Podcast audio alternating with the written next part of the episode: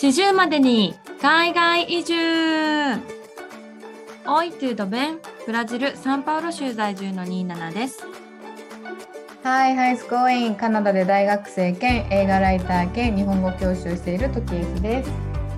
40までに海外移住へようこそこの番組では海外かぶれかつ30代半ばの私たちが40代までに海外移住を目指して奮闘する姿を毎週ご報告していますさて第75回目の40までに海外移住です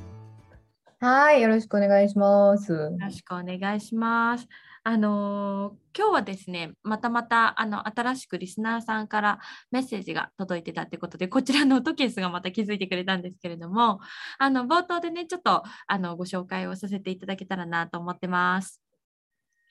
はい、はい。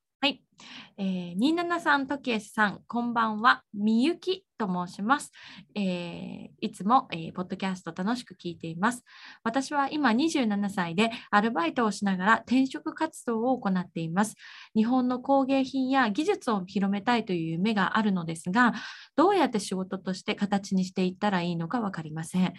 ですが、これまで人に委ねて人生を決めてきたので、初めて自分で人生を切り開こうともがいています。私は問題解決能力が低く、えー悩みを解決したり前に進むことに時間がかかってしまうのですが27さんや時計さんはそんな時どのように対処していますか？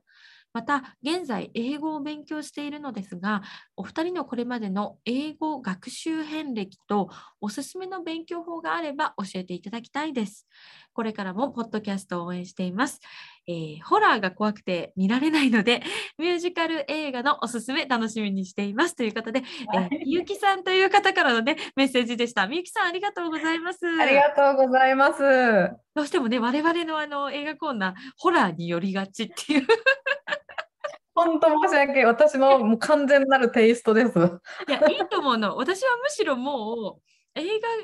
紹介コーナーじゃなくてホラー映画紹介コーナーにしちゃおうかぐらいの。そうね。そうそう。でうんもホラーって本当マイナーやから、でも確かに、でも、あの、前回のポッドキャストで話したように、私、ホラー以外も、まあ、ちゃんと好きなので、ね ちゃんと紹介。ちょっとちゃんと、まじ、まじって伝えて、マジで、ま、混ぜて伝えるね。日本語。うん。はい、あの今日今日のねあの一番最後の映画紹介コーナーではトケースが今回あのみゆきさんにも見ていただけるようにですね、えーミュージカルの映画をチョイスしておりますので、えー最後のですね映画コーナーもぜひぜひお忘れなくチェックしていただければと思います。はい。えーではまず、えー、とみゆきさんのメッセージなんですけど、えっとなんかね夢がすごく素敵というかかっこいいなと思ったんですけど日本の工芸品とかね、うん、技術を広めたいっていう夢があるってことだらしいんですけど、まあ、どうやって形仕事として形にしていったらいいのかわかんないってことだよね。うん。でもすごい、なんて言うんだろう、なんか、あの、若い人ってやっぱ新しいものとかにすごい、うんなんか、執着じゃないか、新しいものに目が行きがちだけど、こうやってなんか昔から伝わるものを、なんかね、ちゃんと広めたいっていう夢持ってるってむちゃくちゃ素敵なことだし、なんか私も日本に帰ってやっぱ日本の工芸品とか見ると、あ、やっぱすごいなって改めて実感することがあるから、こういうみゆきさん。みたいな方がね、増えると、なんか日本の良さがもっともっとね、海外に伝わっていきそうだなと思う、思いました。すごいかっこいい夢。本当に素うん敵な夢だと思うんですけども、私もねちょっと実はこれあの今週のカルチャーショックのコーナーで話そうかなと思ってた内容なんですけどあの、つい今週ねつい数日前に岐阜県にある関市というところに行ってきたんですよ。あの関係があるの関って書いて関市って読むあの市なんですけども、えっとあの新潟の燕三条とかあの大阪のあの堺と堺だったかな？とかと一緒であの刃物が有名なあのエリアなんですね。要は刃物刀とか包丁とかハサミとかそういう刃物が有名なところなんですけど、そういうあの刀匠さんというかあの匠がいっぱい住んでるエリアでであのその私のパートナーがやっぱりその外国の方が日本をイメージするとやっぱりどうしても入り口は入りやすいのがやっぱ着物とか侍とかそういうところから入っていきやすくて特にあのデーモンスレイヤーがあの流行ってからはやっぱこう鬼滅の刃のあのイメージでどうしても刀のイメージが強かったっていうのもあって、うん、で私のパートナーもあのその鬼滅の刃を見てあ刀かっこいいとかそういう刀を作る仕事があるんだっていうのをやっぱりこの時代なので YouTube とかでやっぱ調べてどういうところにそういう体験ができる場所があるかとか調べてたんですよ。うん、であすごいなそんな世界があるんだなと思ってて私同じ岐阜県に住んでるんですけど関市の方にはほとんど行ったことがなかったのでまあいい機会だと思って今回そのタイミングあった時に連れて行ったんですね関市の方に。うんうん、であのえっ、とね、刃物センターだったかな？ちょっと待って、名前をちゃんと調べよう。なんか、あの、その関市の中にも、いっぱい、その、えっ、と、刃物とか、そういうものにまつわる、あの、施設がたくさんあるんですけど、私がたまたま行ったのは、関刃物センターっていう、まあ、ザの名前のとこなんですけど、ここね、あの、関あの高速道路の関インター降りてすぐのところにあるんですごい行きやすいんですよ。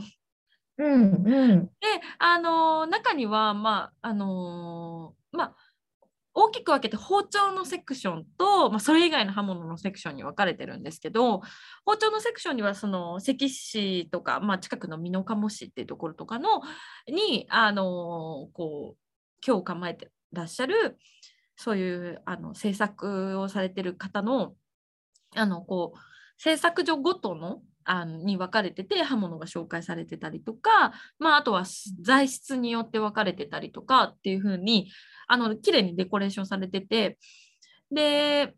あの他のところにはねやっぱりあのこうノコギリみたいなのがあったり刀の模造刀みたいなのがあったりとかあとハサミとか爪切りとかねそういう刃物一般全部飾ってあるっていうところなんですよ。で、あのー、私たちが行ったのは本当平日のその閉店間際みたいな時に行ったんで私たちしかいなかったんですけどあの普段はそのもう観光客の人とかがたくさん来ててで、うん、コロナになるまではやっぱり海外のあの方の、えーと、訪問もすごい多かったみたいなんですね。うん、で、まあ、見てて思ったのがその私たち今回、えっと、包丁を結局一つえっ、とあなんて読む言うんだったっけ？包丁のね読あの呼び方を教えてもらったんですよ。トキエスなんか別別名あるそう、なんか、正式名称？みたいな？包丁の？の包丁の数え方 ?1 丁、2丁？違うか。あれ、1本だったっけ？あれ、なんかで私、え、な、何かと間違えてるな。あ、普通に1本でいい、1本でいいみたいな。ごめんなさい、あれです。なんかあるよな、そういうこと。うちもめっちゃそういうことある。か何かで、あ、これこんな風に読むんだって思って、思ったんですけど、一振りとかも言うのかな。まあ、とにかく、包丁をね、一つ、あの、一本買おうと思ってて、行ったんですよ。うん、で、包丁ってなんか私どんな材質のものがあるとかって全く意識今までしたことなかったんですけど、うん、大きく分けてあの2種類あるって言われたんですよ。でそれは、うん、あのステンレスが入ってる。ごめんねめちゃめちゃみゆきさん話脱線してるわ。えっとステンレスが入ってる包丁と入ってない包丁があって、うん、ステンレスが入ってない方が硬くて重いんですけど、まあ、長く続け続く？使える、ステンレスでもその代わり全部その玉鋼でできてるから表面が錆びやすかったりするらしいんですよ。でステンレスが入ってるとそのステンレスで V 字を作って先っちょのところにその硬い鋼を入れるんですね。でそれでこう鉄で打っていくって感じなんですけど挟むように。なので、えっと、横の表面のところは全部ステンレスなんだけど先だけ鋼が出てるから錆びずに使える。みたいな。うん、で今一般的にはこっちの包丁の方が家庭用だと流通してますよとかって教えてもらって。あじゃあこのタイプのやつ買おうかって思ってたらあのパートナーがどうしてもダマスカスっていうその材料でできた包丁が欲しいって言い出して。ダマスカス？なんかねダマスカスっていう材料があるのに私もよくわかんないんだけど。でそれででパートナーがこれがいいって選んだやつがあのその店員さんというか、まあ、そこにいた方がうーんみたいな感じでちょっと、うん、なんだろう。なんかねねなんかこうな、ね、粘られたわけじゃないけどなんかちょっとなんかこういやーみたいな感じの反応されたのね。で、うん、あこれってもしかしあのでその私のパートナーがあのこれが欲しいって選んだやつがあの商品棚にあるやつじゃなくて壁に展示してあるやつだったの。うん、壁のガラスケースの中に、うん、あの置いてあるんじゃなくて縦向きに壁に貼り付けるようにして展示してあるやつだったのね。へあのいやーみたいなちょっとこう渋る感じがあってどあこれ、うん、これ展示品ですかね？って購入できないあのそのアート用のその芸術品の方の方ですかね、って言ったらあいやそういうわけじゃなくて購入いただけるあの、えっと、値段が貼ってあるものは購入いただけるんですけどいやこの刀はあのその席の中でもかなり有名なそのたあの包丁を作ってる方がの製作所さんで作ってる刀ででその刀がもう数年前に閉業してしまったらしいんですね。でももうその方がご高齢になられて、あの閉業してしまったとリタイアしてしまったと。でかつその方がちょうど今年亡くなったんですよっていうのでもうそういうその方のあの包丁がもう今後一切新しいものが手に入らないじゃないですか、まあ、バイオリンとかと一緒ですよね。あのもう新しいものを手に入れることができないからこそストラリバリウスとかがすごい高価なものとして何千年前のとかが人気だったりするじゃないですか。だからそんな感じですごく希少価値があるから正直売りたくないんですよって言われて。ああ、そうなんや。うんうんうん、そうそうそう売りたくないんですよねって言われて、あそうなんですねみたいな、あのー、全然無理にとは言わないのでみたいな話をしてて、ででも私のパートナーがすごいあの包丁のことを私よりもすごい詳しくてブラジルに住んでいるのにあの研ぎ石？砥石？をわざわざ買ったりとかしててでなんかその砥石のやり方もすごい勉強してたりとかしてたのでその細かい質問をその方にしてたんですよ。だからその方はあこの方外国から来てるのにすごい包丁のこととか なんかその砥石のこととか、うん、なんかそういうなんかいろんなこと分かってるなって思ってくれたみたいで、うん、いやどうしてもっていうなら売ってもいいですよみたいな感じで言ってくれたんですね。うん、で、まあ、結局それを購入して帰ってきたんですよ。で、うん、実際その時私その壁に飾られてあるその包丁を作った方の記事とかもいっぱい見たしあの本当にすごい刀であの銀座とか京都に出してるすごい有名な包丁屋さんの包丁をその方が作ってて名前だけそのお店にしてたとか。っていうその手を経由してその方の包丁買うと3倍の値段しますよみたいなこととかも教えてもらったりとかしてたんですけど結局家に帰ってからじゃあその人について調べてみようと思ったら全然記事が出てこなかったんですよオンライン上で。ああそうなんですね。そうなんですよ。で？おそらくその方あの亡くなられてるんですけどおそらく今も80代とかだったと思うんですけど、うん、多分メインで活躍されてた時はまだそんなにウェブサイトがなかったのかなだから要はオンライン上で日本語の記事も見つけ見つけられなかったしあの English の記事も全然見つけられなかったんですよ。えー、そうなんですね。この売ってくださる方が本当にこの方に憧れててみたいなのが出てるのにそれが回どんどん広がってないなって思ったんです。わかる、うんうん、だからごめんね。あのすごく遠回りしてしまいましたみゆきさん申し訳ないだからそういうのを見た時にねあせっかくそんな誇れるものがあるのに発信してないんだっていうところに結構衝撃を受けたわけですよ。うんうんうん、だからぜひなんかこうこういうことをまあ、対日本人に対してもそうなんですけどそれ以上に海外の方に発信するあのこうソースがもっとあったらいいのになってちょうど私も思ってたので、うん、なんかそれをこうねあのみゆきさんがもし形にしてくれたらすごい嬉しいなっていう気持ちがあったりとかして。うんうんうん。確かにそうだね。そうなんか多分その包丁だけじゃなくて多分いろんな日本のさ伝統技術例えば漆塗りとかさなんかね。ね、群馬のだるま作ってる工芸とかさなんかもう多分すごい何なんか何百年という続く技術があって伝統もあって職人さんもすごいのになんかこう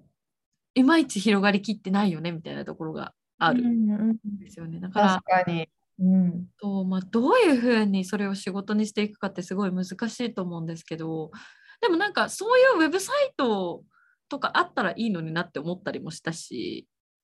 うん、まあ、ウェブサイト作るのはまあ簡単っちゃ簡単ですからね。初期費用もそんなにし。うん。まあそのみゆきさんがどんな形の仕事にされたいのかなっていうのはちょっとわからないんですけどあの今回あの私がいろいろそのパートナーといろいろ調べてて、あのパートナーがこれやりたいとかあれやりたいって言ってくるサイトってやっぱり英語のサイトなんですよ。うんうんうん。でやっぱりこう訪日してくるあの外国人向けの旅行代理店さんとかもあるんですよね結構ね。なのでそういう代理店さんとかで例えばあのそのエンプロイーになることにみゆきさんが抵抗がないんだったらそういうところに例えば入社してあの見るのもいいのかなと思いました。私がそのちょうどブラジルに行く前から始めてブラジルにいる途中まで働いてた。前職の仕事がまさにそのその会社だったんですけど、あのセクションに分かれてて私はあのレストランのセクションだったのであの日本の高級レストランを海外の方に案内するようなセクションだったんですけど、うん。別のセクションの方はその体験を外国人の人にしてもらう。それこその岐阜県の関市だったら外国人の方が来てあの刀鍛冶をその経験してみるとか包丁作りやってみるとかっていうのをサービスとして売るんですよね。でそれもちろんその予約もうすでにあるアクティビティのあの予約を受け付けたりそれを実際実行したりっていうところもあるんですけどそれ以外にも新しいアクティビティを発掘していくっていう担当の人もいたんですよ。うんうんうでん。それってまさにみゆきさんがやりたいと思ってるなんかこうなんだろう日本の工芸品とか日本の技術を広めたいってところにもつながるのかなって思ったりとか、確かに確かに。うんしました。あのそういう旅行代理店って、まあ、日本ほあの資本のところも結構いっぱいありますし外資のところもたくさんあるのであの特に中国系のところはあの実際に問い合わせも入ってきたりするのであの、うんいいなって思いますね。チャンスがすごいあると思います。ね、うん、確かにありそまあね、ちょっとうんまあ、今私が言ったのは一つの、あのー案としてね、あのーまあ、聞いてもらえればと思います。あの特に重う。くきつい4やったと思う。うん。実体験をもとにやから。うんうんうん。すごいいいアドバイス。はい、あのそうなんか結構素敵な仕事だなと思うので、うんなと思うんですけど、そうですねまあ、あの質問としてはあの今回のみゆきさんの質問としてはですねあの、えー問題が発生した時とか前に進みたいと思った時にあの私やトッキースがどういうふうに対処してますかってことなんですけどトッキースは、まあ、例えば何か悩みがあったりとかあの、うんした時にどういうふうに初動を起こしてます？そうですね。なんかそのみゆきさんが言ってるように、そのどうやって仕事として形にしていったらいいかわからない状態の時に、例えば自分のやりたいことを話すと、結構周りの人から、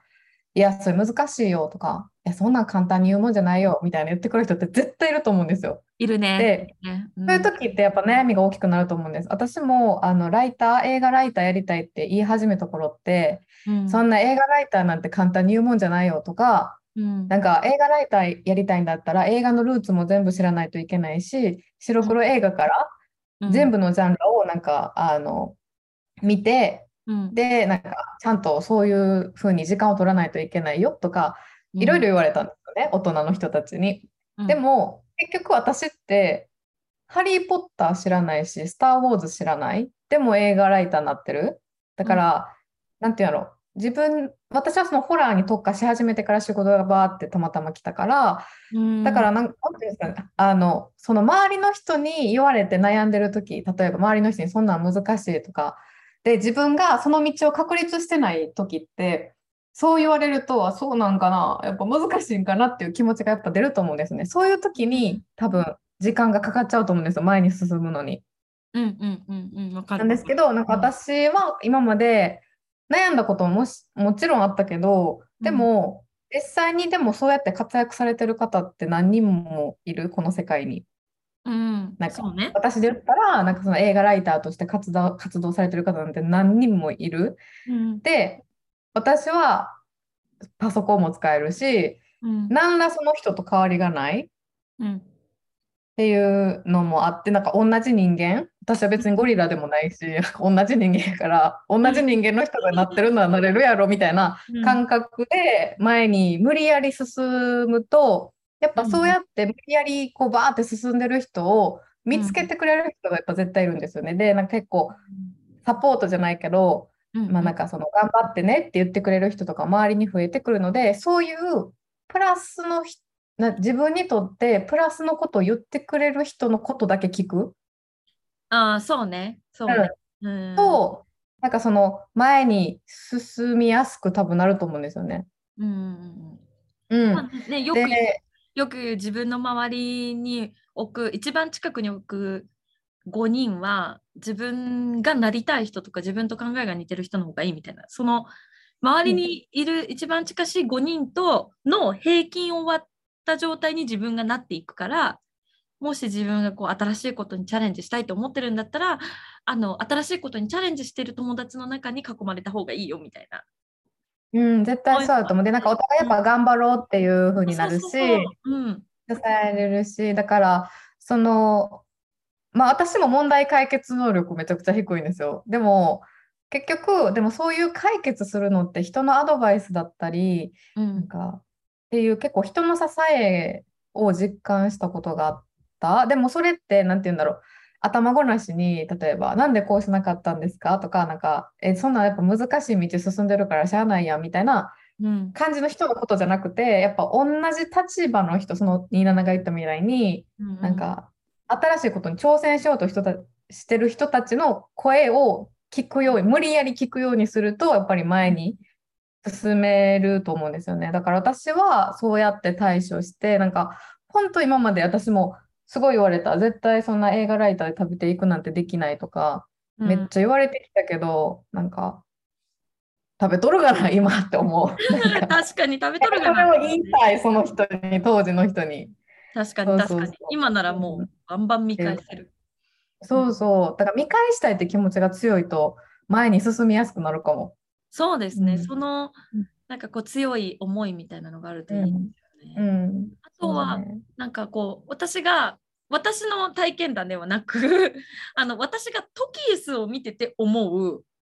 お、うん、あの対処法というかなんていうんですかね、タグ紹介みたいな感じになっちゃうんですけど あのまああのトキエスって本当に何かやりやってみたいって思ってから初動までのスピードが本当に速いんですよ。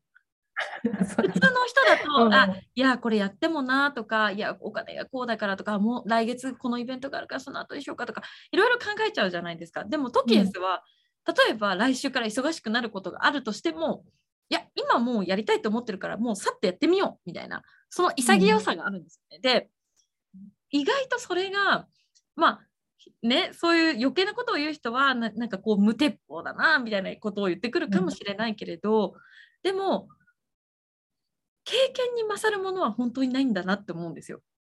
経験をしてその場所に行って初めて気づく悩みだったり新しい目標だったり見えるものがあるからなんかこうトキエさん見てると私はあこの山どうやって登ろうかなって私は下からずっと見てるんだけどトキエさんはとりあえず登ってみようと思ってポンポンポンって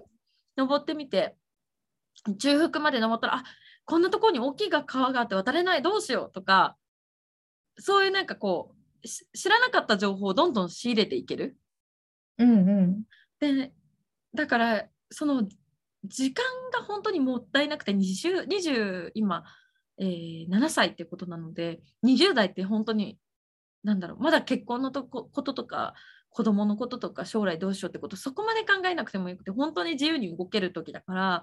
なんかこう今のうちにその時計数みたいにこうどんどんどんどん動いてみるっていうのがいいのかなって思ってなんかこう今まだ仕事としてどういうふうにしていっていいのかわからないってことだったけど、まあ、その例えばさっき言ったみたいな旅行外資の旅行代理店とか、まあ、日本資本でもいいけれど旅行代理店の例えばとりあえず面接を受けてみるとか。でその会社の人と話してると、うん、もう何か見えてくるものがあるかもしれなかったり。もしかしたらあのこうみゆきさんがこれやりたいんですよねっていろんな人に言い回ってたらみゆきさんをこう引っ張り上げてくれる人が現れるかもしれないからなんかでトキエスがまさにそのタイプっていうか、そうかも。方言をしてそうそうちゃんと周りに自分の夢を公言するから周りの人も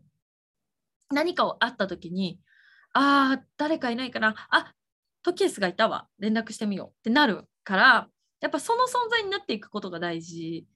なんだろうなって、あのトキエスを見てて本当に思うのでなんかとりあえずやってみるっていうのもいいんじゃないかなって。あの失敗してもいいし一回やってみて例えば1ヶ月とか2週間とかでやめてもいいから一回やってみるみたいな視点があってもいいのかなって思ったりしますね。うん、そうだね、そう、うん。私もでも、そうね、なんかその、でも、なんかその、あ、なんていうの、とりあえずやってみるとか、あ、もう今日やりたいから今日やるっていうのすっごいあるけど、でも損してることもやっぱすごい多いから、なんかその損した時、例えばまあお金的にも、例えば私って、うんネイルの学校行って何十万、何十万ってめっちゃ使ってる。うんで、やっぱ貯金ってやっぱ今の私の平均年齢より絶対少ない額だし、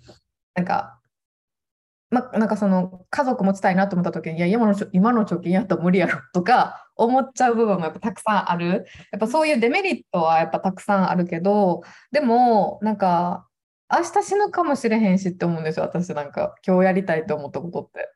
なんか、明日もしかしたら事故に遭って、なんか、わからん。なんか例えば、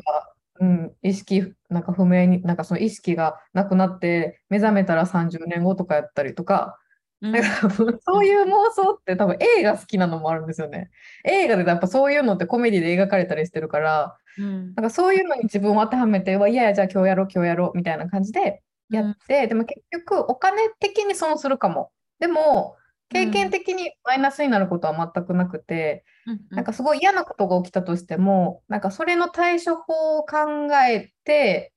だから次嫌なことあった時にそれを使えてうまく乗り切れた時に、あ、あの経験しててよかったってやっぱ思えるようになるので、うんなんかとりあえずポンポン手出していったらいいかもしれないです。うん。ね、本当ですね。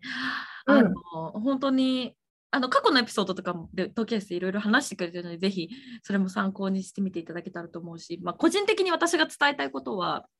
あの、バンクーバーにいた時に、あの、うんなんか、ナイトマーケットみたいなのがあったんですよ。うん。で、あの、まあ、よ、なんかい、夏祭りじゃないけど、屋台がいっぱい出てるみたいな。うんで、バンクーバーって結構アジア人が多いんですけど、そのナイトマーケットにいっぱい日本の屋台出てたんですよ。例えばたこ焼きの屋台とか、お好み焼きとか、タコせんとか、全部わざわざあの日本の夏祭りとかで出てくるあの出店の上りとかも多分持ってきてるんですけど、すごいね。うん。全部日本人じゃないんですよ。あ、そうなんや。全部、あの、かそう、まあ、うんバンクーバーのリッチモンドっていうエリアでやってるナイトマーケットで、あの、まあ、リッチモンドっていうエリアが、あの、チャイニーズ系の方が多いエリアなので、それもあるんですけど、ほぼほぼ、私が見つけたの本当に1店舗だけ日本人の方がやってたんですけど、それ以外はもうほぼ全部、だから全体の95%とかがチャイニーズのオーナーが、えーコリアンのオーナーがうん。日本食を紹介してるんですね。うんうんうん。これを見たときに、なんかちょっともったいないなって思ったんですよ。これ、うん日本人が外に出てね、やれば、もっと日本人にとってのビジネスチャンスがあるのに、なんかすごい損してるなって思ったし、それもあるし、かつ、たまにその、まあ、ほとんどの場合、バンクーバーの場合はほとんどね、あのすごいいいクオリティの日本食が、オーナーさんが中国人であったり、韓国人であっても出てくるんですけど、そうじゃない時ももちろんあるんですよ。うんうん。ねえこれ全然ラーメンじゃないよみたいなのをラーメンで出してたりするとあの別の国のオーナーの方がね日本人で外国人の友達例えばそこに行った時にあ日本のラーメンってこんななんだ全然美味しくないじゃんとか思われたらめっちゃ悔しいじゃないですか。悔しい、悔しい。うん。そうそうだから、まあ、日本人が活躍できる場所を失ってるその悔しさをどうにかこうみゆきさんに跳ね返していただきたいっていうのと、まあこうなんか間違って伝わってしまっているものがたくさんあったりこう誤解をされてるところとかね、なんかこう、そういうところを広広めるっていう部分においては多分いっぱいいっぱいビジネスチャンスがあるからみゆきさんが個人でやられたいのかこう会社に入りたいのかは分からないけどこう絶対こうなんだろうな。いっぱいこう鉱脈があるというか掘ったらいろいろチャンスがあるエリアだと思うので、あのまあ私の夢をみゆきさんに託しちゃって申し訳ないんですけどえでもめっちゃいいと思う。なんかそのうん27みたいに多分悔しいって思う日本人ってめっちゃいると思うね。でもそういう人たちもなんか何かしたい何かしたいってなった時にやっぱりうんみゆきさんみたいな存在の人がいると、そうそうそう言ってくれるとねあうん、なんか私たちもじゃあサポートするからなんとかその夢を実現してほしいってやっぱサポート側に回ってくれる人ってあ絶対いるとそう思うんかもそうかも。今だって私、うん。もはやサポートしたいもん。もはやもうあの手伝いたい。やっぱ言っていくことがやっぱ大事かもしれないですね。自分で口にしていくことが一番大事かも。うん。ね、せっかく今回こうやって私たちにメッセージを送ってくださって私たちがポッドキャストで取り上げているので例えばこれを聞いてる他の方でねこういうのどうですかっていうアイディアがある方とかあのうちの会社がこういうことやっててこういうポジション探してるんですけどいかがですか？みたいなのあったらぜひぜひあのメールの方に27とケースあと gmail.com の方に送っていただければと思います。うん、サポートしていきましょう、みゆきさんをぜひ。ぜひ本当に応援隊やります。応援応援団、応援団。あであとね、みゆきさんがあの、まあ、現在英語を勉強中ということで、あの私たちのこれまでの英語学習遍歴とおすすめの勉強法ということなんですけど、まあ、今までのポッドキャストでね、ざっくりあの説明はしてきてるとは思うんですが、まあ、私、27の方から簡単に説明すると、私はもう、ほぼほぼ学生時代はちゃんと勉強してなくって、あの別に書く読むはそこまでめっちゃ苦手ってわけでもないけど、まあ、普通ですね。普通レベルっていう感じ。でも、喋りは一切できない。リスニングもほとんどできないみたいな感じでした。本当30になるまでほぼほぼ喋れない状態で、えーバンクーバーに行って、30歳からまあそこから一生懸命勉強して、まあ今は日常会話ならできるかなっていうレベルになったっていう感じですかね。おすすめのいや、めっちゃ流暢やと思うで、27。日常会話できるかなぐらいじゃなくて、めっちゃ流暢やと思う。いやもう本当になんか、あのさ、27とその27パートナーさんと居酒屋行った時に、なんか私が、あ、これなんて言うんやっけ、英語でってなった時に、やっぱ27がすぐ、声でみたいな感じで言言うてきてくれた時に、もうめっちゃ喋れるやんってなったわけ。いやいだからやそんなそんなそんなことない。日常レベルじゃないです。もう、あの、ハイレベルです。いやいやいやもう全然あの全然私本当そうだと思う。本当にそうと思う。なんか私もうん一英語学習者としてめちゃくちゃ思う、それは。いやでも、ありがとうそんな風に言ってくれてね、うんちょっと私そうだからね同じ会社で働いてる人とか同僚の人とかねもう翻訳者さんが多いのでうんなんかそういう人たちと話してていつもこうビビっちゃうというかうんでパートナーと話しててもなんかすぐ直されるんですよ。そんな単語は単語はないみたいな私すぐ単語作るんで なんかあのも分かる。うちもちょっと単語作る。日本 そうそう日本は湿気がひどいよねみたいなっていうのを言いたくてまあヒューミレッっていう単語があるのは分かってたんですけどそれを名詞化するにはどうしたらいいんだと思って私はなぜかヒューミリテーションって言ったんですよ。いやありそう。ありそうじゃん。まあ、ヒューミリティでいいのって言われたんですけど、それはそう。あテンションつけとったらいけいけるやろ。テンションつけたらちょっとなんか名詞っぽくなるじゃんと思って、なんか私そういう間違いめっちゃ多いんで。やノリだけで言ってる。ノリだけで。まあでも、おすすめの勉強法なんだろうな。何で一番英語を伸びたんだろうな。海外生活じゃない？でも。うん、そうだね。私多分日本うん、私、まあ人によると思う。日本にいても喋れるようになる人は絶対いるけど、私はもう、えいってバンクーバーに住んじゃったのが良かったね。うん。で、強制的に喋る時間があって、やっぱり海外に住んでみたっていうのが大きかったかな。あと外外、外国人の友達ができたことうんがすごく大きかった。あの、その外国人の人と一緒に住まなきゃいけなかったっていうのが大きかったですかね。ああ、それ大きいよね。なんかやっぱ日常生活で、例えば毎日やっぱそういう外国人の人と触れ合うことってやっぱめちゃくちゃ大事。そうなんか私もなんか海外にいてもやっぱりココロナのパンデミックでなんか海外に行って毎日喋らないことが多い英語うんうんうんなのでやっぱ忘れるそのたまに友達に会ってじゃあ喋った時にえなんて言うんだっけなんて言うんだっだけとか、なんか結構簡単な単語すら出てこない時あるから、うんうんうん、わかるわかる。毎日喋るって大事だと思う。うん。うん、そうね。だからそういう、まあでももしかしたらみゆきさんが海外生活しないかもしれないから、その場合は私が日本にいた時に一番やってたのは、仕事中に、まああんま良くないんだけど、仕事中にずっとイヤホンで、あの、ディズニー映画を流してたの。あの、映像は見てないよ。ねずっと、うんうんうんあの例えば同じ作品を例えば「美女と野獣」なら「美女と野獣」をもう本当1週間とか2週間とかずっと1日ずっとエンドレスで何回も何回もリピートでうんうん弾き続ける。でまああのみゆきさんミュージカル映画がお好きってことなのでもしかしたらディズニー映画も好きなんじゃないかなって予想してるんですけど、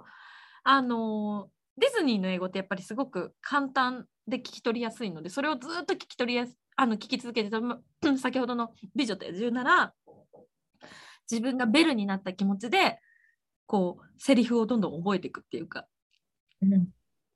いいと思うなりき。るなりきるみたいな、うん。っていうのをやったりしてました。トキエスのじゃあ今度英語編、うん学習履歴遍歴とおすすめの勉強ありますか、おーうん、私もでも前のエピソードでもちょっと話したんですけど、もともとその学生時代は中国語とか、なんか選択授業、だから違う語学やってて、で、二十歳の時かな、に、あのそのジョニー・デップの記者会見に行かせてもらう、あの、なんていうの、チャンスがあって、行った時に、ジャーナリストさんが英語でメモを書いてるのを見て、かっこいい、私も英語でメモ書きたいっていう、その憧れだけで、で、その、うん。時になんかアメリカ人の先生を雇ってカフェで1週間に1回なんかうんミスタードーナツとかで授業を受けてて。ミスドで？ミスドで。そうそうそうそう。で。受けてて。ででも結局その後私がハイスクールミュージカルにすごいハマってて、はい、流行ったよね。で本当に。流行った。で、もうバネッサ・ハジェンズ、まあ私たちより1個下なんですけど、バネッサ・ハジェンズっていう女優さんが大好きすぎて、もう同じ服をゆなんかそのインポートして買ったりとかいうぐらいハマった時があって、で、その時に、なんかそのカリフォル、え、違うわ、ロサンゼルス、うんえどこ？あの、ディズニーで、なんかあの、ディズニーランドかな？で、あの、ハイスクールミュージカルのショーやってるみたいな。へえ。聞いて、行きたいってなって、めっちゃお金貯めて、うん。行った時に、でもどうせやったら私もハイスクールミュージカルみたいな学校生活をうん体験したい。で、10日間語学学校に行ったんかな。うんうんうんうん。で、そこで実感した、その週1で勉強してた自分と、日本で、毎日10日間だけやけど、毎日やっぱ英語喋ってる自分とで、やっぱ伸びが全然違かった。うん。速さ、スピードが全然違かったのがあって、だからそれで、なんかそっから、そうだね、海外行きたいという気持ちがやっぱ徐々に増えてきて、で、私も勉強法としては、まさにうん。みんなと似てる、私も最初本当に勉強し始めた時って、アラジンの、ほうほうほう。なんか、A Whole New World っていう歌詞を全部書いて、うん。意味も書いて、で、単語を覚えて、全部覚えれたら、全部の意味を調べて、聞いて、自分で発音できるようになって、完璧に歌えるようになったら、違う曲に行くっていうのをやってて、うん。めっちゃいいかもしれない、それ。そうで、もともとやっぱカラオケがすごい好きやったから、苦じゃなかった、その歌詞をなんか知るとか。ね。うんうんうん。そうで最初はディズニーから始まったけどどんどん例えば日本で私エルレガーデンとかはすごい好きだったんですけどエルレガーデンの人らって英語で曲出してたりするからなんかうんその英語どういう意味なんやろとかって調べ始めたりとかうん。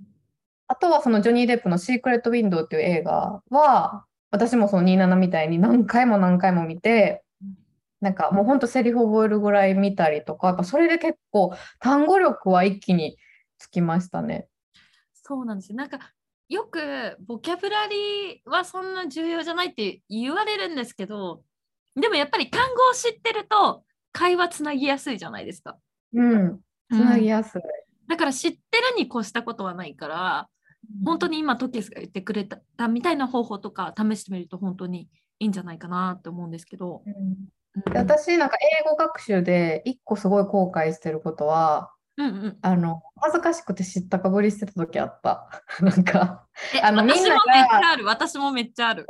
でもなんかみんながさなんかわーって英語で話してる時に自分だけ知らんっていうのが恥ずかしいからうん、わ「かるわかるああ I, I got you」とかなんか分かったふりしてた。でも分からへん。でも他の例えばメキシコ人の女の子の友達とか分からん単語あったら「うん Sorry, I don't understand. What do you mean?」みたいな感じで聞いてくるわけ。うんうんうん。で私もそれしとけばよかったってすごい今でももううん、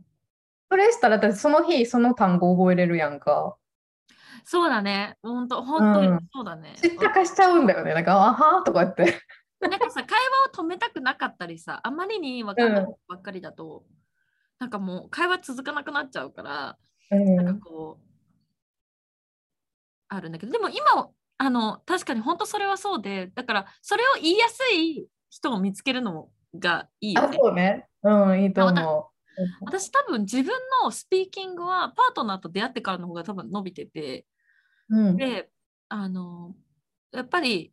彼の方が英語が全然私よりレベルが高いので、あの、なんかこう、知らなかった単語とかで言われると、えそれなんどういう意味？とかなん、なんか違う言葉で言い換えてとか、その言葉を違う英語で説明してとかってよく言うんですけど、そしてなんか、あの日本語でそのちゃんあの知らない単語バーって調べて覚えるのもいいんですけど、それよりも、その知らなかった単語を英語で教えてもらうと、なんか、なんていうのリンクしやすい。ピースとピースがこうつながりやすくて、なんか私的にはその方が覚えやすかったので、なんかそういうのもいいかなと思うので、なんか誰か近くでね、喋れる人見つけて、なんか失敗が怖くない相手を見つけるっていうのもいいかなと思う。いや、それ絶対大事やと思う。うん、大事だと思います、私も。うんね、あのまあ、これからもポッドキャスト応援してますっていうふうに言ってくださってるんですけど私たちもねみゆきさんの夢とかその英語学学習においてもね全然あの全力サポートを応援しておりますのでね。あの、はい。また何かあのありましたらぜひぜひメッセージを送っていただければと思います。ありがとうございました。ありがとうございました。はい。では、えー早速本日も始めてまいりましょう。日本の常識は海外の非常識。今週のカルチャーショックのコーナー。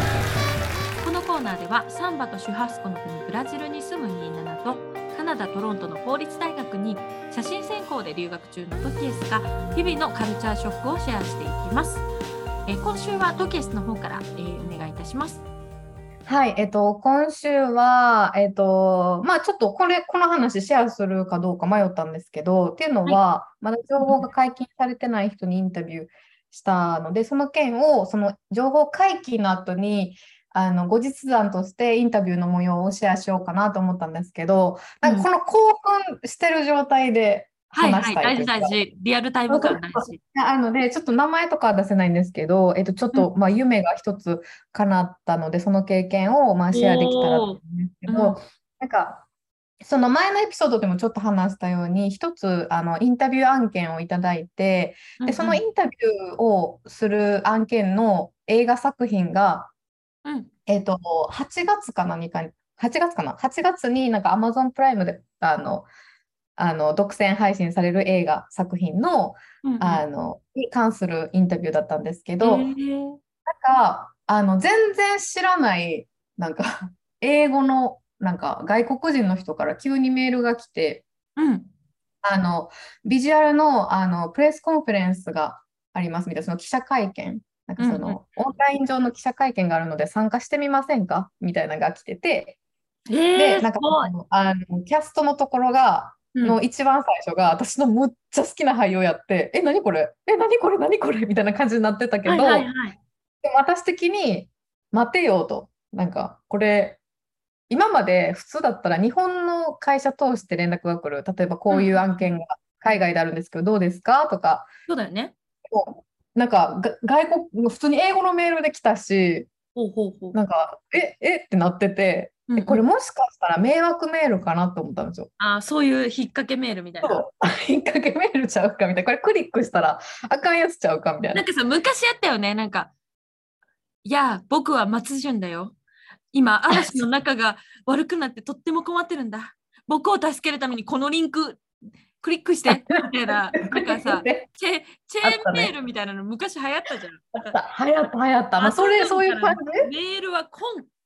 メールはコンって。と思って。ほんまだ、松潤困ってメールせんってな。コンと。そうそうそうそうそう。っていうっていうのかなって思ったってことだよね。あそうそうそう、そういうなんか、うん。これクリックしたらやばいやつになっちゃうみたいな。はいはい。で私、この俳優好きって、なんか結構いろんな人に言ってるし、あれちゃんとか思ってて、うんやばいんじゃんとか思ってて、で、一応編集長さんにメールを転送したんですよ。でこんなメール来てるんですけど、どう思いますか？みたいな。迷惑メールだと思いますか？って言ったら、その編集長さんももともと海外に長いこと住んでいらっしゃる方だったので、あのまあ、英語もすごい堪能な方なので、バーってメールチェックしてくれて、あこれでもあの編集部の方のメールには届いてなくて、うん。あのトキエスさんのとこにしか届いてないやつですね。って言って、でもなんかその編、えー、と送信元もちゃんとしてる会社みたいですし、まあ、よかったら参加してみたらどうですか？って言われたんですよ。うんへえうんうん。迷惑メールじゃないんやと思って、で、その、あの、じゃあ参加しますっていう連絡を返したら、うん。あの、普通にオンライン上で invitation が来たんですよ。なんかあの、うんあ、あなたを招待しますみたいな。うんうんうん。来て、で、お、やった！と思って。うん。で、結局その press conference は本物、本当に開催されたもので、実際にその予告編とかを世界に公開する前に私たちだけが見れるみたいな特別イベント。があって、で実際にその俳優さんとかがバーって Zoom 上に現れてうんなんかそれを一人のすごい海外ですっごい有名な映画のサイトがあるんですけどそこのジャーナリストさんが司会を務めて一人ずつにこう質問していく。で私たちビューアーはうん Q&A っていうのが Zoom にあるんですけどそこに質問を投稿してはいはい。で読まれたらラッキーみたいな、まあ、そういう配信ライブじゃないけど、そういそういうのがあったんですね。すごい。で、私的にはやっぱ、うわ、すごいって、なんかその自分のさ、好きな俳優さんとか、すごい知ってる俳優さんとかが、なんか自分の家らしきとこでめっちゃコーヒーとか飲みながら、あはーとか話聞いてるのを見たときに、あ、この人らも普通の人間なんや、みたいな。なんかそう、だよね。うんええみたいな感じになってて、うんうんうん。で、そしたらその後日に、なんか編集長さんから連絡があって、あ、この間、時計さんが参加した、 press conference 参加した作品のインタビュー案件来たんですけど、よかったらどうですか？あの参加されてましたしって言われて、ああ、つながるんだ、そこで。やりますってなって、うんうん。でもほんま嬉しくて、私今まで自分から、あのそのインタビュー案件来たら、私やりたいです、私やりたいですって自分からうんうん。なんか言ってたけど、今回はその編集長さんから、あ、まあ、せっかくこ press conference の案内も時計さんに来てたので、どうですか？って言ってくれくれて、すごいあ、もうやります、ぜひやりますっていう話をしてたんですね。うん、で、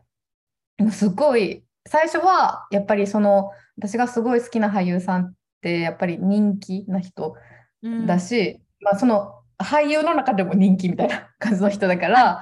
なんかどうせ無理あるなっては思ってて、で、最初の段階ではその人にインタビューできませんって言われたんですよ。抽選に落ちましたみたいな。やっぱり、あの、時間的にで必ずね、す。できるわけじゃないからね。うん。そうって言われて、で、な監督さんと他の俳優さんでお願いしますって言われて、わかりました。でもそれでも嬉しいと思って。で、監督さんもすごい有名な方で、アカデミー賞とかも普通に受賞されてる方だったので、い。うんそう、なんかそれがすごい嬉しくて、なんかいろいろ聞けるし、やったーみたいな感じやって、で、そしたらその後に、あの、まるさんのインタビュー急遽決まりましたって言われて、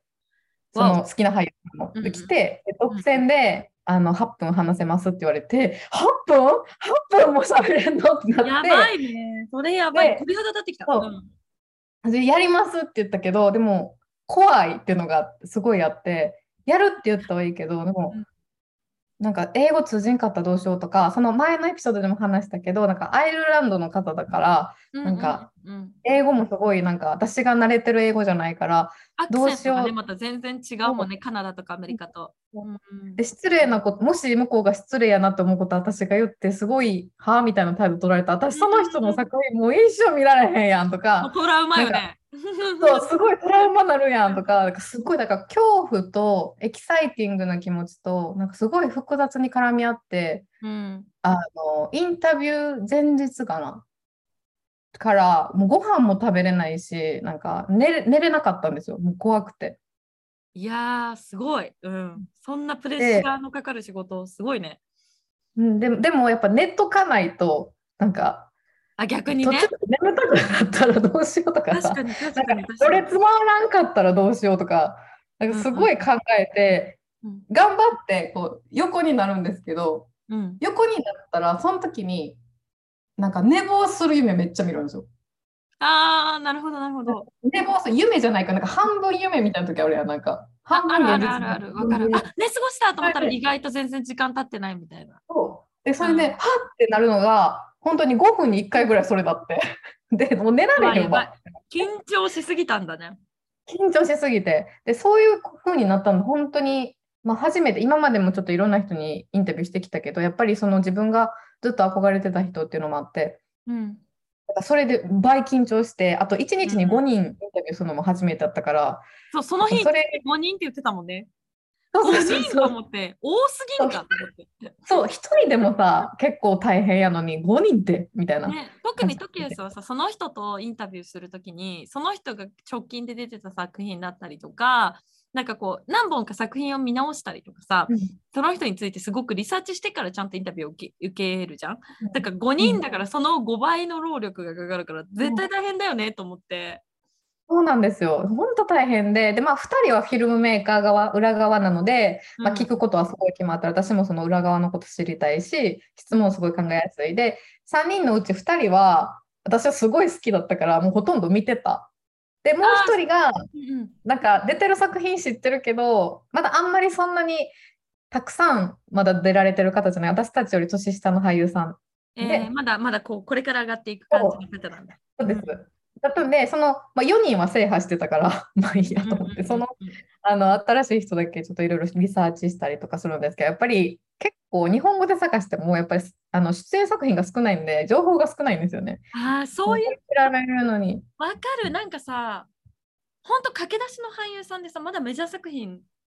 なの早くとかでさあのウィキペディアがさ赤色っぽい文字でさないんだよね。日本語のページが。そうそうそうそう。結局英語のページで見ないといけないみたいな。あるもんね。そう。う。うん。で、なんか、わーってなってて、うんうん。で、まあ、そのリサーチとかして、で、いざ、そのインタビューになった時に、 Zoom に30分前かな、インタビューが始まる30分前にチェックインして、そしたら全員イギリスのあのスタッフさん。で、日本人のスタッフは全くいなくて、あそうなんだ。で、うん、で、なんか、ああ、はじめましてとか言われて、で、なんかいろいろ説明されるんですけど、ううなんか、あの、イギリス英語やから、なんか、そうだよね。スタッフさんもブリティッシュってってなって。そう。で、なんかでも、まあ私も、なんか直接会ってるわけじゃないっていう安心感、なんかこう、 Zoom 上っていう安心感があるから、うんうんうん。なんか普通に、で、本当に日本から私だけだったから、なんか向こうもなんか分かりやすくこう説明してくれたり、なんかすごい歓迎じゃないけど、スタッフさんも、Hi, how are you? とか、Thank you for coming みたいな感じで結構温かかったから、うんうんうん。よかったと思って。あったかい感じだったんだね。よかったよかった。そう、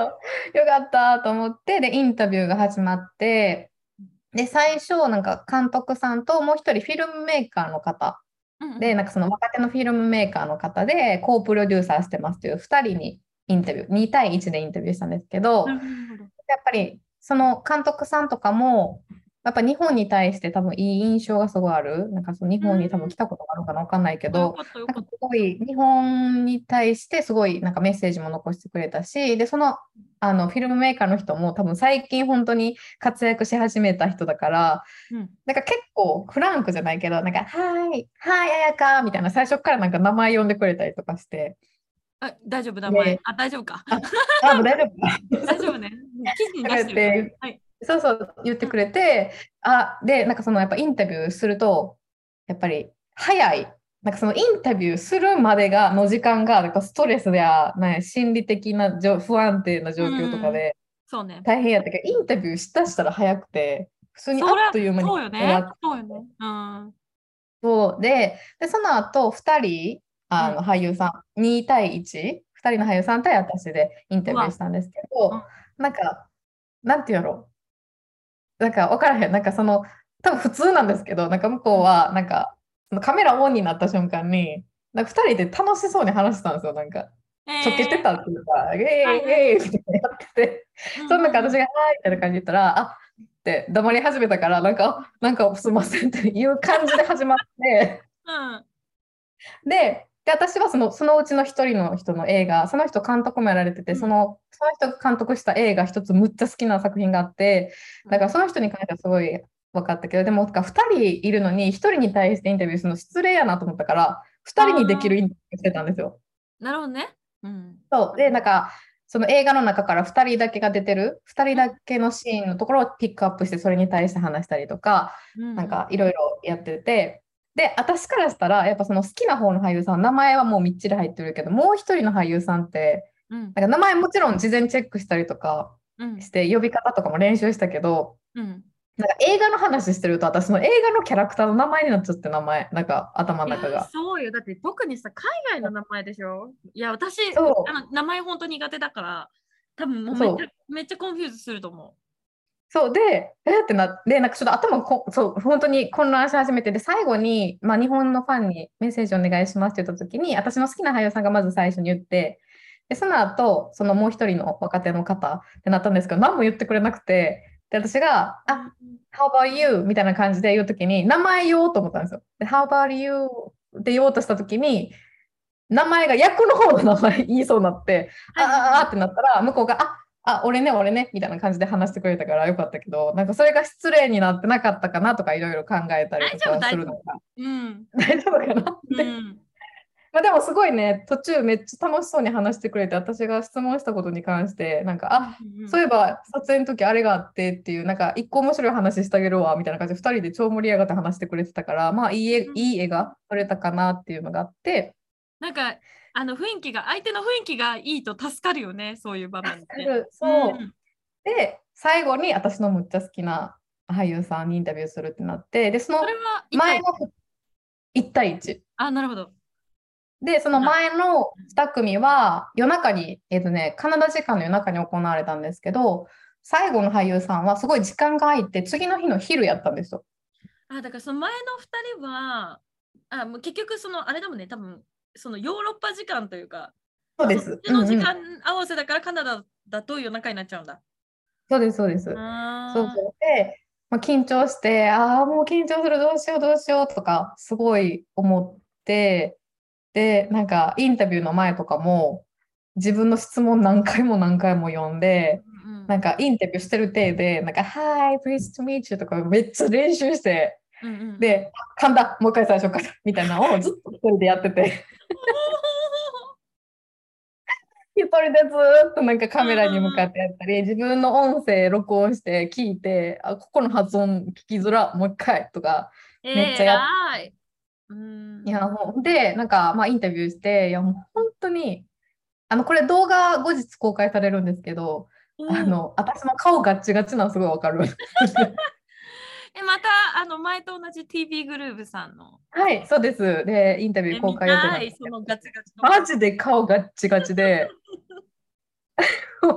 なんか、どないしたん顔みたいな、麻痺してないみたいなぐらいガチガチになって、うん。で、でも結局、その向こうの方も日本に来日されたことがあって、で、なんかその日本の印象を伺ったときに、まあいろいろお話ししてくださって、多分それですごい話が盛り上がって、で、最後、結構スタッフさんからチャットで、あ、もう、あの終わりです。あ、もう時間です、時間ですって連絡めっちゃ来てて。あ の早くしてくださいみたいな。そう、でもその俳優さんがすごい話してくれて、うんなんか止めたくないというか、なんかせっかくテンション上がって日本のこと話してくれてるのに、そうだよね。あ、じゃあここまでですとか 言えなくて、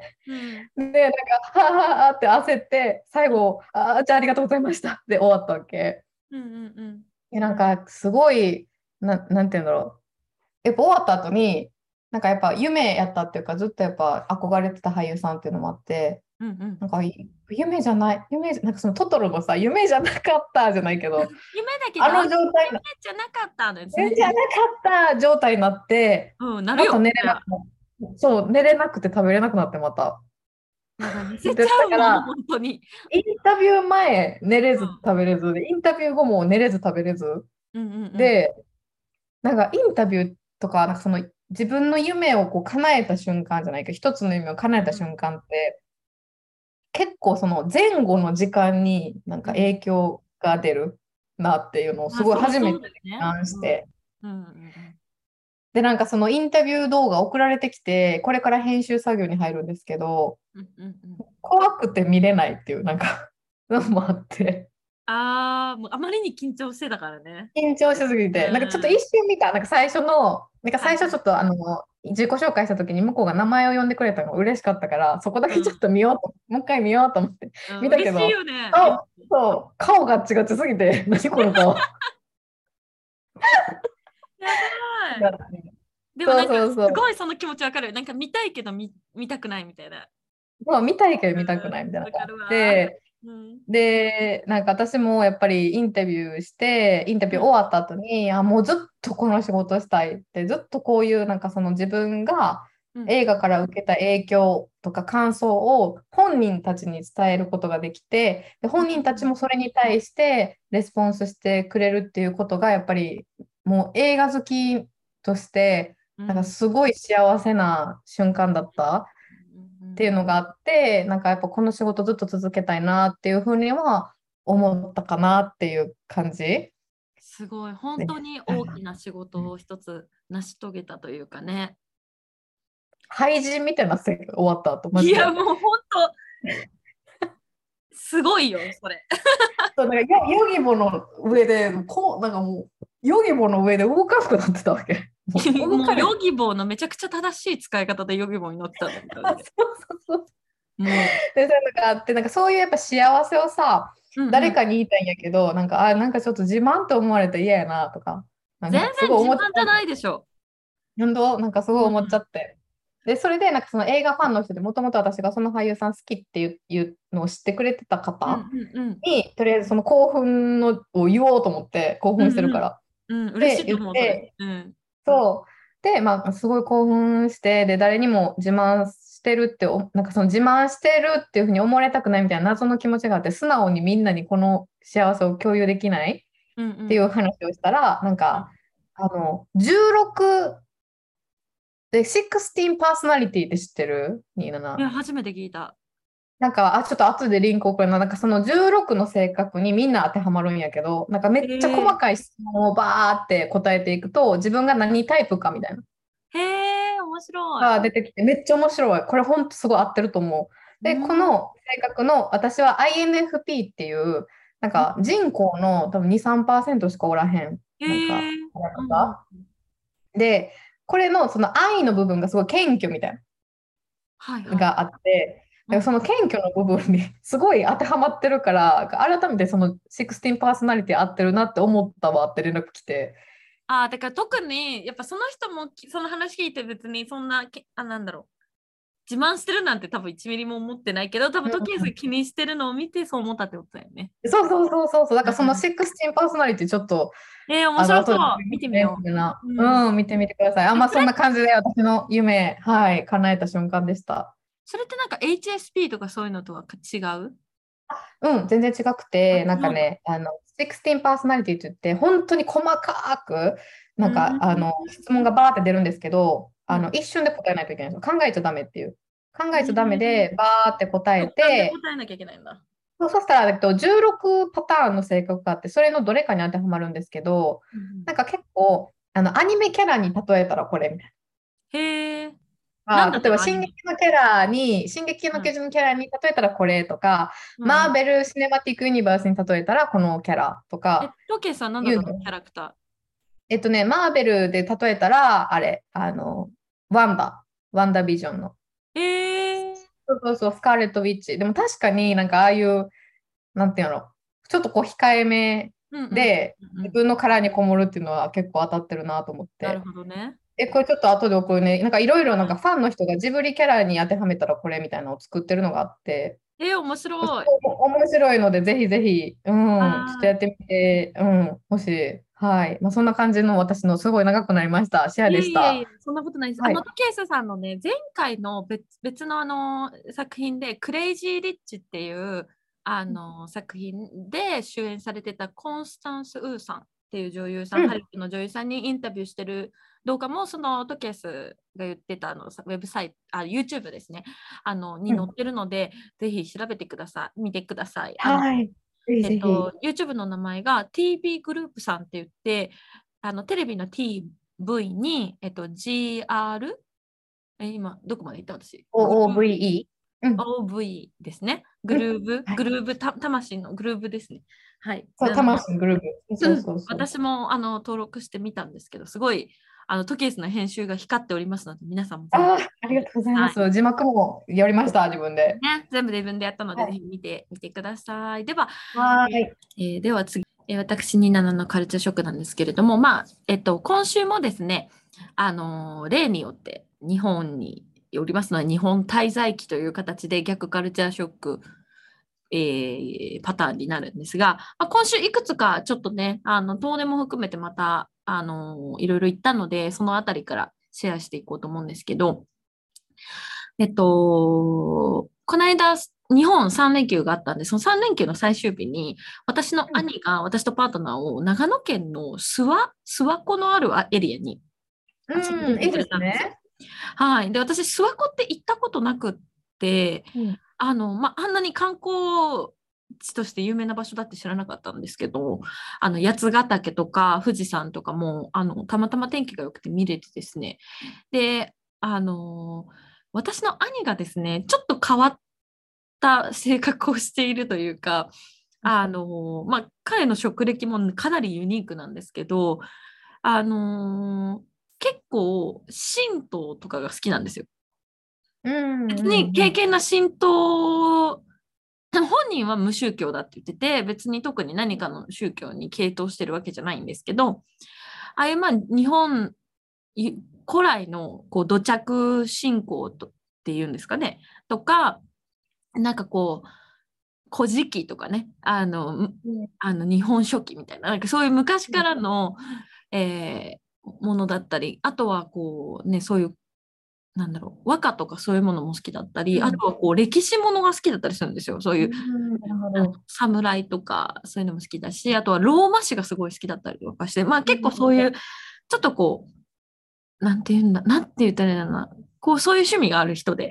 うん、でその諏訪大社に行った時も諏訪大社って全部で4つ神社があって、うん、で、その4つを回ることで、こう、なんかこう、諏訪大社全体をにお参りに行ったっていう形になるらしいですね。そのお参りも順番があってみたいな。そういうのを彼なりにいろいろ説明してくれて、で、あのー、まあ、神社とかによく宝物殿、宝物殿っていう読み方でいいんですかね。なんかあるじゃないですか。なんかこう、宝に物に、殿様の殿って書いて、うん、あの、いろんなものが飾ってある、なんかちょっとしたミュージアムみたいなのあるじゃないですか。で、そういうのにも行って、で、あの、刀だったりとか、まあ、やっぱり長野県なので、武田信玄？武田信玄、うん、ですよね。武田信玄。あの、大きい、大きいなんか刀みたいな人。なあ歴史ごめんなさい。なんか私も全然歴史わかんないんだよね。なんかそういうののかこう彼があの、うん、奉納したものとかいろいろ見てで私のパートナーもあのゴースト・オブ・ツシマっていうゲームをやっていたので、まあ、ちょうどその何て言うんですかね侍エラのゲームだから、うん、なんかあこれはこうなの？とかあれはこうなの？ってあのー、私のパートナーが私の兄にすごい質問してで兄もそれでいろいろ質問してくれて興味を持ってくれたことが多分嬉しかったみたいで、うん、もうブワーって説明するんですよ。でなんかこれがヘブライ、うん、ヘブライのなんかあれでとかイエズス会がどうのこうのでってなってそれを私は全部トランスレートしなきゃいけなくて、もう めっちゃ大変じゃない？もう、もう、もう、もう頭の中がめっちゃパンクしそうになったんですけど。うん、はい、まあそんなことがあって、まあその時に、まあなんか、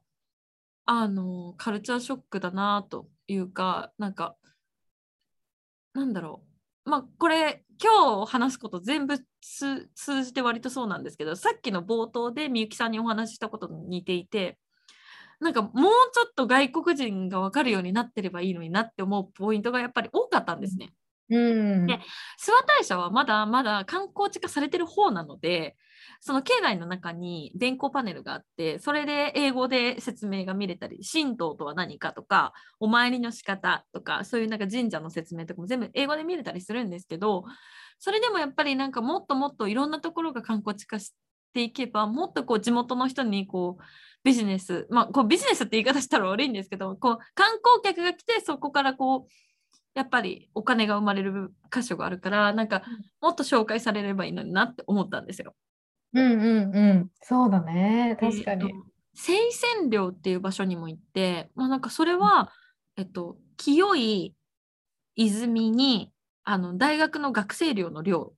って書くエリア。それも長長野県？長野県そのあのうん諏訪湖からちょっと行ったところなんですけど、うん。なんかそこはなんかもともとアメリカ人の方が開拓したエリア。なんか多分おそらくキリスト教を広めるためにいらっしゃってでも戦争で帰らなきゃいけなくなってで戦争の後に戻ってきてまたそのエリアをこう盛り上げるためにあなんかこうやってくださった方の場所があるんですけどなんかもうすごいあのなんだろう見どころがある場所がたくさんあったのでなんかこうもっと外国人の方が分かりやすいようになってればいいなって思ったりとかしたっていうところがあったり、うん。であと他に行った場所といえばですねあの愛知県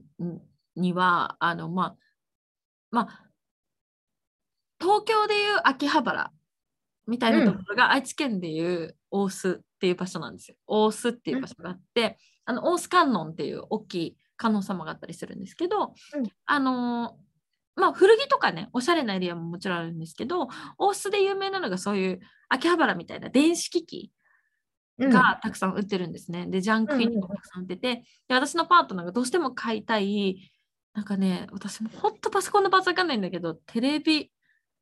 ボードみたいな、そのなんか、その、組み立てるパソコンのなんかこうなんかわかんないんですけど、何かを買いたいっていう言われて、もう何一つわかんないんですけど、であの、そこ、パートナーが自分で自分のなんか日本語のウェブサイトを見つけてきたので、そのウェブサイトにあった電話番号に電話して、で取り置きをしてもらって、あの買いに行ったんですね。で、なんか、すなんだろう、なんか本当に改めて、日本ってマジで物がいっぱいあるなと思って、うん。そう、なんか、当たり前だったけど、これ、よくよく考えたらすごいよなと思ったんですよ。いや、すごいよ。何でも手に入るもん。そう、なんかもう、なんか今回の滞在を通して、私やっぱ2年間ブラジルにいたじゃないですか。うんだから、まあ、ブラジルにももちろん物はあるんですけど、でもなんか、こういうものあったらいいのになとか、あ、これ欲しいのにないな、みたいなのがいっぱいあったんですよ。でも、うんマジで何でもあるんですよ。それは？どこでも買えるんですよ。すごいよね。100均がすごいもん。そう、100均もすごいしさ、いや、なんかそういうなんかパソコンのやつを見たときに、なんかどんなパーツでもあるし、なんかすぐ買えるし、ブラジルで買うよりも半額ぐらいの値段で買えたりとかして、で、あとはその、大須のエリアってマンだらけとか、そういうなんか、なんだろう、結構まあ、あの、ナードな人たちに対するパラダイスがあるんですよ。うんうんうんうんメイド喫茶があったり。で、なんか、そういうお店もいくつか回ったんですけど、私のパートナーはマジックっていうカードゲームをずっとやってて、マジックって多分海外の方が有名で、日本であんまりそんなに、うん、私も知らなかったんですけど、なんか本当に遊戯王カードとか、ポケモンカードみたいな感じで有名なんですよ。で、そのマジックのカードとかのあのお店とかに行ったりとかして、もう大興奮なんですけど、いや、なんかマジで何でもあるし、なんかうん、そのマンだらけとかにも、あのなんかいろんなおもちゃとかあるじゃないですか。あれね、いろんな漫画だけジャンルに分かれて楽しいよね。うん。本当になんだろう自分が好きと思ったものに思いっきり浸れる場所があるうん。でなんかすごく恵まれてるなと思ったんですけどある意味これってすごいカルチャーショックでなんかブラジルの方が私人とひょ人の距離は近いと思うんですよ。うん。でなんかなんでかなっていろいろ考えてたんですけど結局日本と比べてですけど娯楽の数が少ないし趣味にできるもののバリエーションが少ないんですよ。なるほどね。必然的に、なんかこう自分の暇な時間をこう満たすには友達とハングアウトするとかそういうことに寄っていくんですよね。うんでも日本にいたらそれをしなくても自分が楽しめれるコンテンツが山のように腐るほどある。うんだからまあなんか良し悪しなんだけれどもだからだからこそこう人と人の距離ができてしまうっていうメリットデメリットもっていう捉え方もできるかもしれないけれどでもやっぱりこうすごいなってこう改めてちょっと本当に逆カルチャーショックを受けた部分すごいよね。そこあったなと思って。うん。いやーすごいなと思った。本当に何でもあるもんね。もう歩いててもなんか物で溢れすぎててうん。なんかちょっとめまいするっていうかさ、うんうんうんうん。うんすごいなって思いました。まあそうよね。2年ブラジルにいてからの日本やと余計思うんじゃない？だって私カナダおっても、カナダも言って日本より物少ないけど、でも言うて欲しいものって頑張れば手に入る。っていうのがあって、それでもすごいカルチャーショックも100均行った時マジで100均すごってなったし、やばってなるよね。なるし、うん、それがさ、なんか27はさ、さあんまり一人でなんか買い物行く機会もやっぱりさ、カナダより少ないみたいな状況が長いこと続いて、それでやっぱ日本に帰ってきてっていうのがあるから、すごい反動というか、でかかったんじゃないかなって思った、今聞いてて。本当になんか例えばブラジルにいて甘いもの食べたい。でしかもそれがチョコレートじゃなくて例えば生クリームが食べたいってなった時に、うん。日本だったらコンビニに行けばシュークリームとか買えるしケーキとか買えるし、そこら中に私の町でさえやっぱりそういういろんな例えば普通にふ富士屋さんとかもあるしケーキ屋さんがいっぱいあっていろんなチョイスがあるしあのパン屋さんに行けば甘いパンも買えるしコンビニに行けばコンビニスイーツもあるしチョイスがすぐあるしすぐいつでも買えるんだけどそれをブラジルでやろうとするとすごい大変なんですよ。で、うん物も限られるしクオリティもか担保されないしなんかないから作るしかないみたいな状況が多くてうん、自分で。そうなんですよだからもううどんないから自分で打つみたいなさ 思ってたよりなんかすごいもんやった。なんかクッキー焼くとかかと思ったら、うどん打つんか。なのよすごい。もううどんのコシが恋しくなってうどん打ったもんね一回 本当に本気で打ったもんね踏みつけたもんそれなあ。腰生みすぎてガッチガチになったけど いい経験やね、それもね。でもおもう諏訪に行った時にごめんなさいね話が飛ぶんですけどそのうん。長野の諏訪行った時に信濃そばが有名なんですけどうん本当たまたま入ったお店がすっごい美味しくてうん。なんでこんな美味しいんだろうと思ったけどやっぱ水が違うのかなとか。うんね、それ言うよね。うん。いやもう日本ってすごい国だなって思った。すいませんゆるっとしたカルチャーショックでございました。いやいや、すごいカルチャーショックだと思うよ。うん、すごい。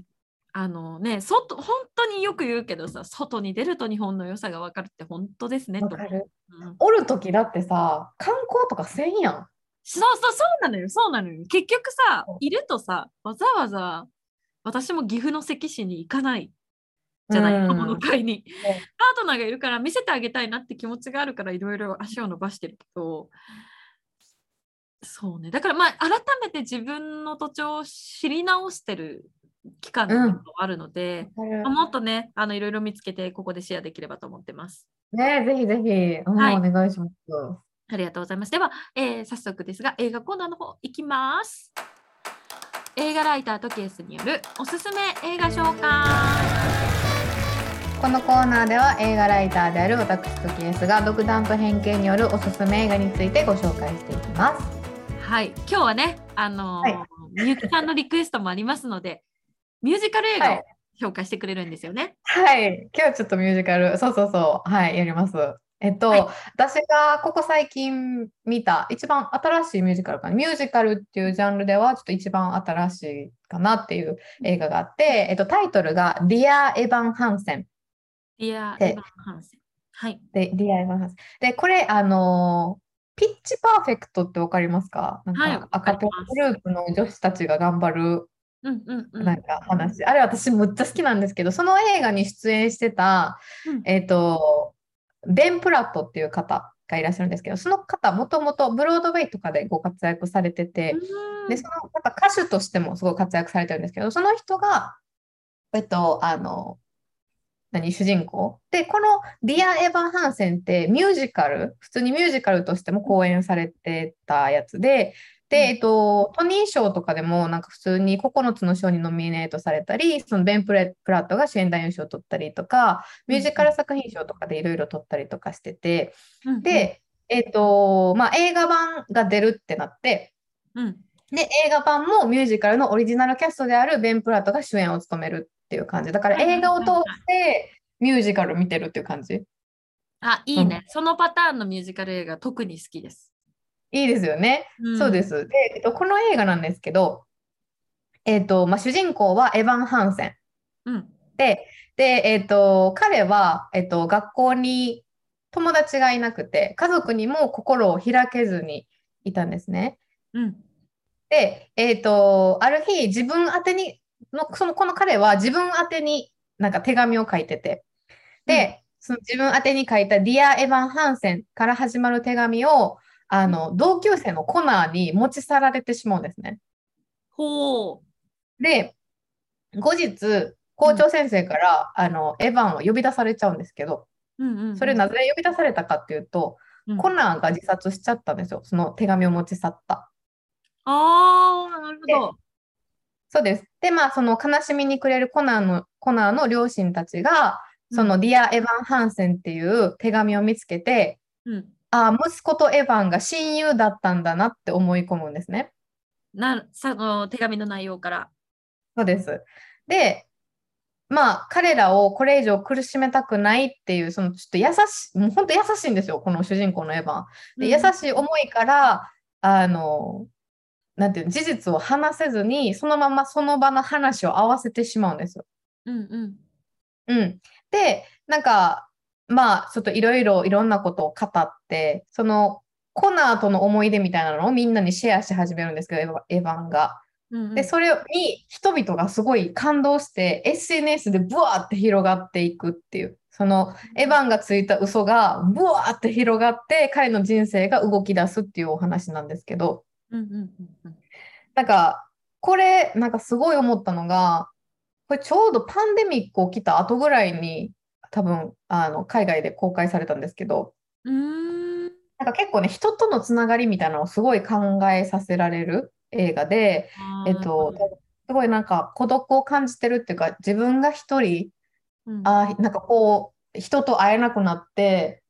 でずずっと家にこもってる人とかたくさんいたと思うんですね、このパンデミックの中で。うん、なんか、ね、私もそういううちの一人、なんかそのカナダに行きたてで友達が全然できなくてっていう時に映画館でこの映画を見て、うん、なんか終盤でこのベン・プラット、そのエヴァン役のベン・プラットが、なんか、You will be found っていう、なんか、一人じゃないっていう力が込め、なんかえっと、力強いメッセージが込められた歌を、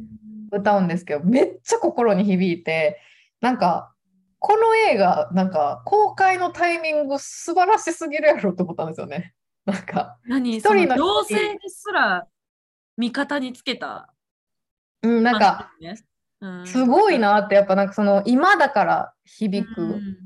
なんか今コロナだからこれ響くなみたいな。があってすごい感動したんですけどやっぱベン・プラットって歌手としてもすごい活躍されててで、まあ、ピッチパーフェクトでもすごい歌声を披露されてるんですけど、うん、改めて彼の歌声の素晴らしさっていうのもすごいあって、でコナーの母親役がエイミー・アダムスっていう魔法にかけられてとかで。あのそうそう歌披露されてた女優さんがいるんですけど、うん、でその方もちゃんと歌ってるこの映画の中でなんでそれも見どころかなっていう感じですね。はい。なので、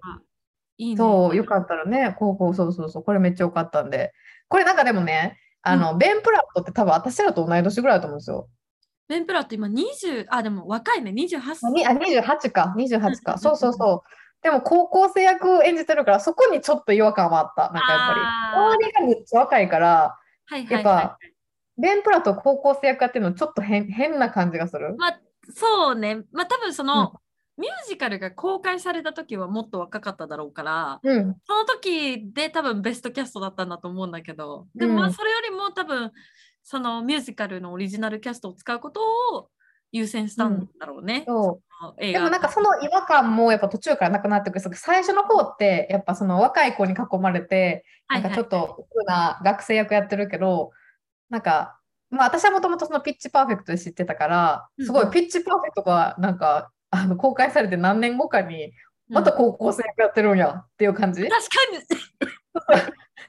またまたまた学生役？みたいな感じになって。確かに確かに。ちょっと違和感はあったけど、うんただでも彼が主役やってまず正解っていうぐらいマジで良かった映画なので、まあぜひぜひぜひチェックしてもらえたらと、はい、はい思います。ありがとうございます。タイトル、ディア・エヴァン・ハンセンで、これはディズニープラスとかになるのかな？あ、そうだね。あ、どうだろう。ディズニープラスかな？何で見れるんだろうね、 Dear。えっとね、ユニバーサル・スタジオの映画なので、どうなんやろな。もしかしたらディズニープラスで見れるかもしれないですし、えうん、 U-NEXT とかでも見れるかも。ぜひ皆さん、あの、調べて 見てみて、えーうんいければと思います。はい、はい、ありがとうございました。ありがとうございました。はい、ということで、今週の始終までに海外中はここまで。感想、質問、ご意見の受付先は27とケス gmail.com までお待ちしております。はい、ぜひよろしくお願いします。はい、では来週金曜日朝8時にまたお会いしましょう。ボンフィナウルセマーナ。Have a good weekend! バイバイ